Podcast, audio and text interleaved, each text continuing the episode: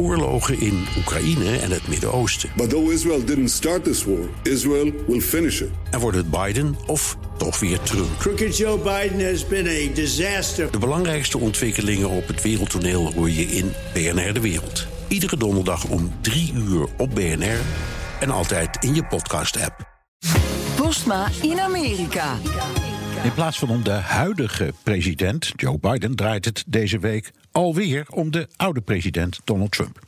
De Senaat behandelt het impeachmentproces tegen oud-president Trump. Bij mij zijn Koen Petersen, Amerikanist en schrijver van onder meer de boeken Einddoel Witte Huis en In de aanval over Trumps presidentschap. En Amerika correspondent Jan Posma. Jan, als ik bij jou mag beginnen. We hebben nu een hele dag naar het betoog van de Democraten kunnen luisteren, de aanklacht. Hoe zetten zij hun zaak neer?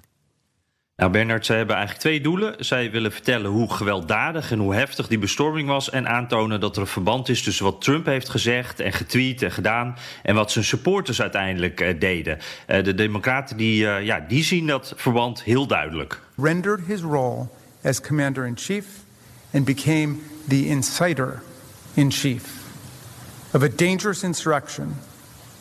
And this was, as one of our colleagues put it so cogently on January 6th itself, the greatest betrayal of the presidential oath in the history of the United States.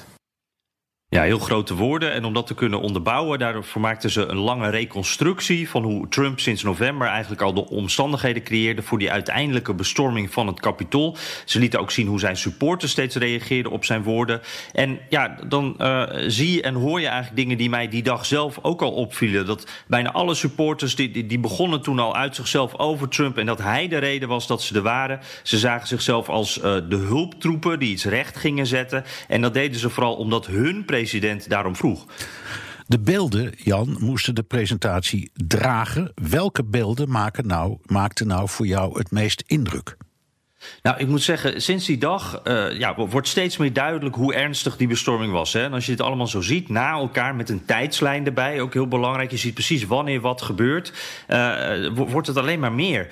Die dag toen ik daar rondliep, voelde en zag je aan alles dat het echt wel ernstig en gevaarlijk was. Maar hoe ernstig en hoeveel erger het had kunnen zijn, dat wordt, wordt nu pas echt steeds duidelijker. Er zaten een paar nieuwe opnames bij en die, die maakten wel indruk, juist omdat ze dat lieten zien en horen. we hadden bijvoorbeeld bodycams van agenten die uh, op dat moment dan een horde agressieve supporters tegenover zich hadden. Uh, heftige situaties. En, en, we hoorden ook de radiogesprekken die daarbij hoorden van agenten. En daarbij hoor je de paniek. The crowd is using munitions against us. They have bear spray in the crowd. Bear spray in the crowd. Oh, yeah.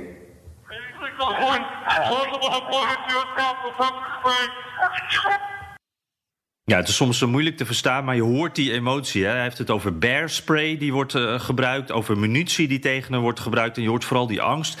En uh, ja, ook veel beelden van die uh, beveiligingscamera's uit het kapitol. En daarbij werd nog eens duidelijk ook hoe, hoe, makkelijk het allemaal veel erger had kunnen zijn. we zien op de beelden bijvoorbeeld Mitt Romney, die door een agent de andere kant op wordt gestuurd.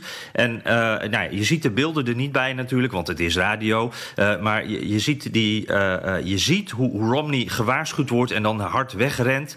Um, die agent die gaat daar naar de trap af en ziet daar al die indringers. Officer Goodman passes Senator Mitt Romney and directs him to turn around in order to get to safety. On the first floor, just beneath them, the mob had already started to search for the Senate chamber. Ja, dit is officer Goodman, Eugene Goodman. Uh, dat is al een nationale held, hè, omdat hij uh, die, die uh, indringers ook al op een ander moment de andere kant op stuurde en daarmee nou, mogelijk le levens heeft gered. En dat geldt nu ook voor Romney. Als hij een minuutje later was geweest als die, en, en die agent niet zijn werk had gedaan, dan had dat voor Romney echt heel anders af kunnen lopen. Want ik denk dat hij zeker ook een doelwit was geweest van die demonstranten. En die Goodman, die zat ook op de publieke tribune. Dus die, die keek naar hoe er over hem gepraat werd. Ja. Voor veel senatoren is het heel persoonlijk, Jan. Ja, die hebben dit natuurlijk allemaal zelf meegemaakt. Uh, en ook in diezelfde zaal. En dat is wel een bijzondere en ook een rare situatie. Want die, die angst die hebben zij zelf gevoeld. Ze hebben zelf weg moeten rennen en, en moeten vluchten. En af en toe kwam dat er wel even uit. Zoals bijvoorbeeld uh, senator Dean. Shouted up to us, duck. Then lie down. Then ready your gas masks. Shortly after, there was a terrifying banging on the chamber doors. I will never forget that sound.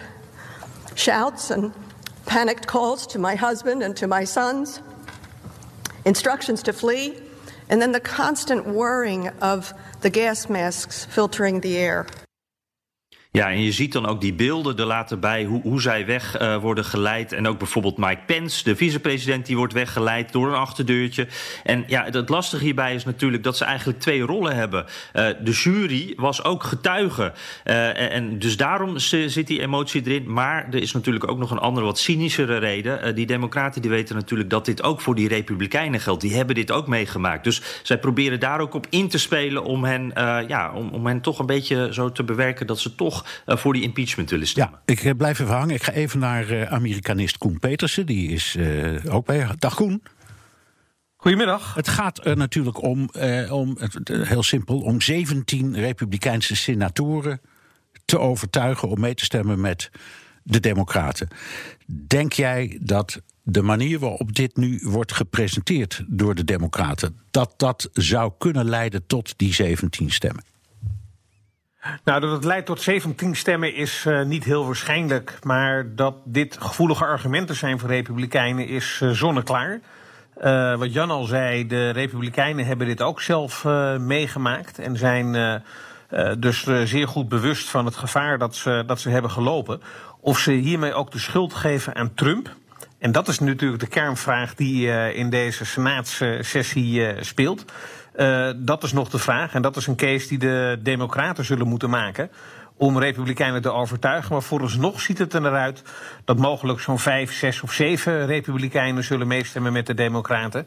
Maar geen 17 die nodig zijn om Trump met terugwerkende kracht te kunnen afzetten. Nee, Jan, jij zit natuurlijk ook mee te tellen. Klopt dat zo'n beetje? Is dat wat jij ook telt? Zes, zeven, ja, zoiets? Ja, ja, precies. Ik kom op hetzelfde uit. En daarvan weten we het ook niet eens helemaal zeker wat ze gaan doen. En, en, en wat bij hun uh, speelt is, zij zeggen dus inderdaad steeds uh, heel duidelijk van... ja, wacht eventjes, uh, jullie, wij weten ook wel dat het heel erg was... maar is er nou een verband tussen Trump en die bestorming? En dat is natuurlijk best iets lastigs om dat helemaal hard te krijgen. En wat ook wel meespeelt, die republikeinen... ja, die hebben ook lange tijd meegedaan in dat verhaal van die verkiezingsfraude, wat hier de big lie wordt genoemd. En als ze dus Trump moeten veroordelen, dan veroordelen ze eigenlijk ook een beetje zichzelf. Dus dat is nogal een draai. Ja, um, we hebben de verdediging van Trump pas alleen nog op dag 1 gezien. Um, ik stel de vraag eerst even aan Koen en dan weer aan jou. Als ik het zo mag zeggen, ik was niet kapot, Koen, van de advocaten van meneer Trump. Nee, klopt. En, uh, wat, een stel, wat een stelletje. Ik vond het ik, ook. Uh, stelletje stuntelaars, vond ik het. Ja.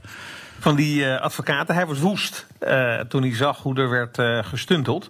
Ja. Het probleem is dat Trump heel veel moeite heeft moeten doen om advocaten bereid te vinden die hem willen verdedigen in deze He, toch uh, rechtszitting, uh, wat in feite de situatie is in de, in de Senaat. Uh, een week voordat de sessie begon, trad het team dat hij eindelijk bij elkaar had geschraapt, trad terug. Toen moest hij nieuwe advocaten vinden. Die hadden dus weinig tijd om zich voor te bereiden.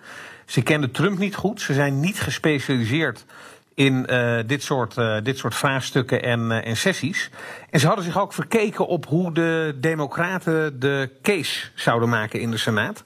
Waarop in plaats van een hele bescheiden inbreng ze toch besloten om iets meer te gaan doen. Maar dat hadden ze niet goed voorbereid. Dus je zag ook de lead-advocaat van Trump met een kladblok met wat losse aantekeningen. Uh, voor zich zijn verhaal houden. Nou, dat schoot echt uh, alle kanten op, all over the place. En dat ja. stond in extra schil contrast met het ongelooflijk goed voorbereide werk van de Democraten. Ja, ja, ja daarover dus heeft daar geen, uh, geen goede zaken gedaan op die openingsdag. Nee, daarover sprekend, Jan. Een van die argumenten van die lead-advocaat was: ja, zeg, die Democraten die hebben een soort Hollywood-productie gemaakt met al die filmpjes. Ja, Als, ja. Alsof dat een juridisch argument is. Ja, precies. En, en ook wel een beetje, ze, doen nu een beetje zielig, dat team van Trump. En, en alles wat Koen zegt, dat klopt inderdaad. Ze moesten, zij zijn aan het improviseren natuurlijk. Uh, maar we moeten ook niet doen alsof dat team van Trump niet de middelen uh, beschikbaar heeft. Want Trump die heeft na de verkiezingen voor honderden miljoenen dollars aan geld binnengehaald. Uh, voor die juridische strijd na de verkiezingen. Dus dat geld dat is er echt wel. Maar ja, ze hebben gewoon heel weinig tijd. En ja, moeten het in heel korte tijd dus allemaal regelen. En ja, dan, dan krijg je dit. Jan, ik neem afscheid van jou. Bedankt. Wij spreken elkaar gauw weer. En uh, ook al in onze podcast. Ook Diana Matroos vind je in de BNR-app. Ja, inderdaad. Je kunt live naar mij luisteren tijdens de Big Five. Ook handig in de BNR-app. Breaking nieuwsmeldingen, maar ook het allerlaatste zakelijke nieuws.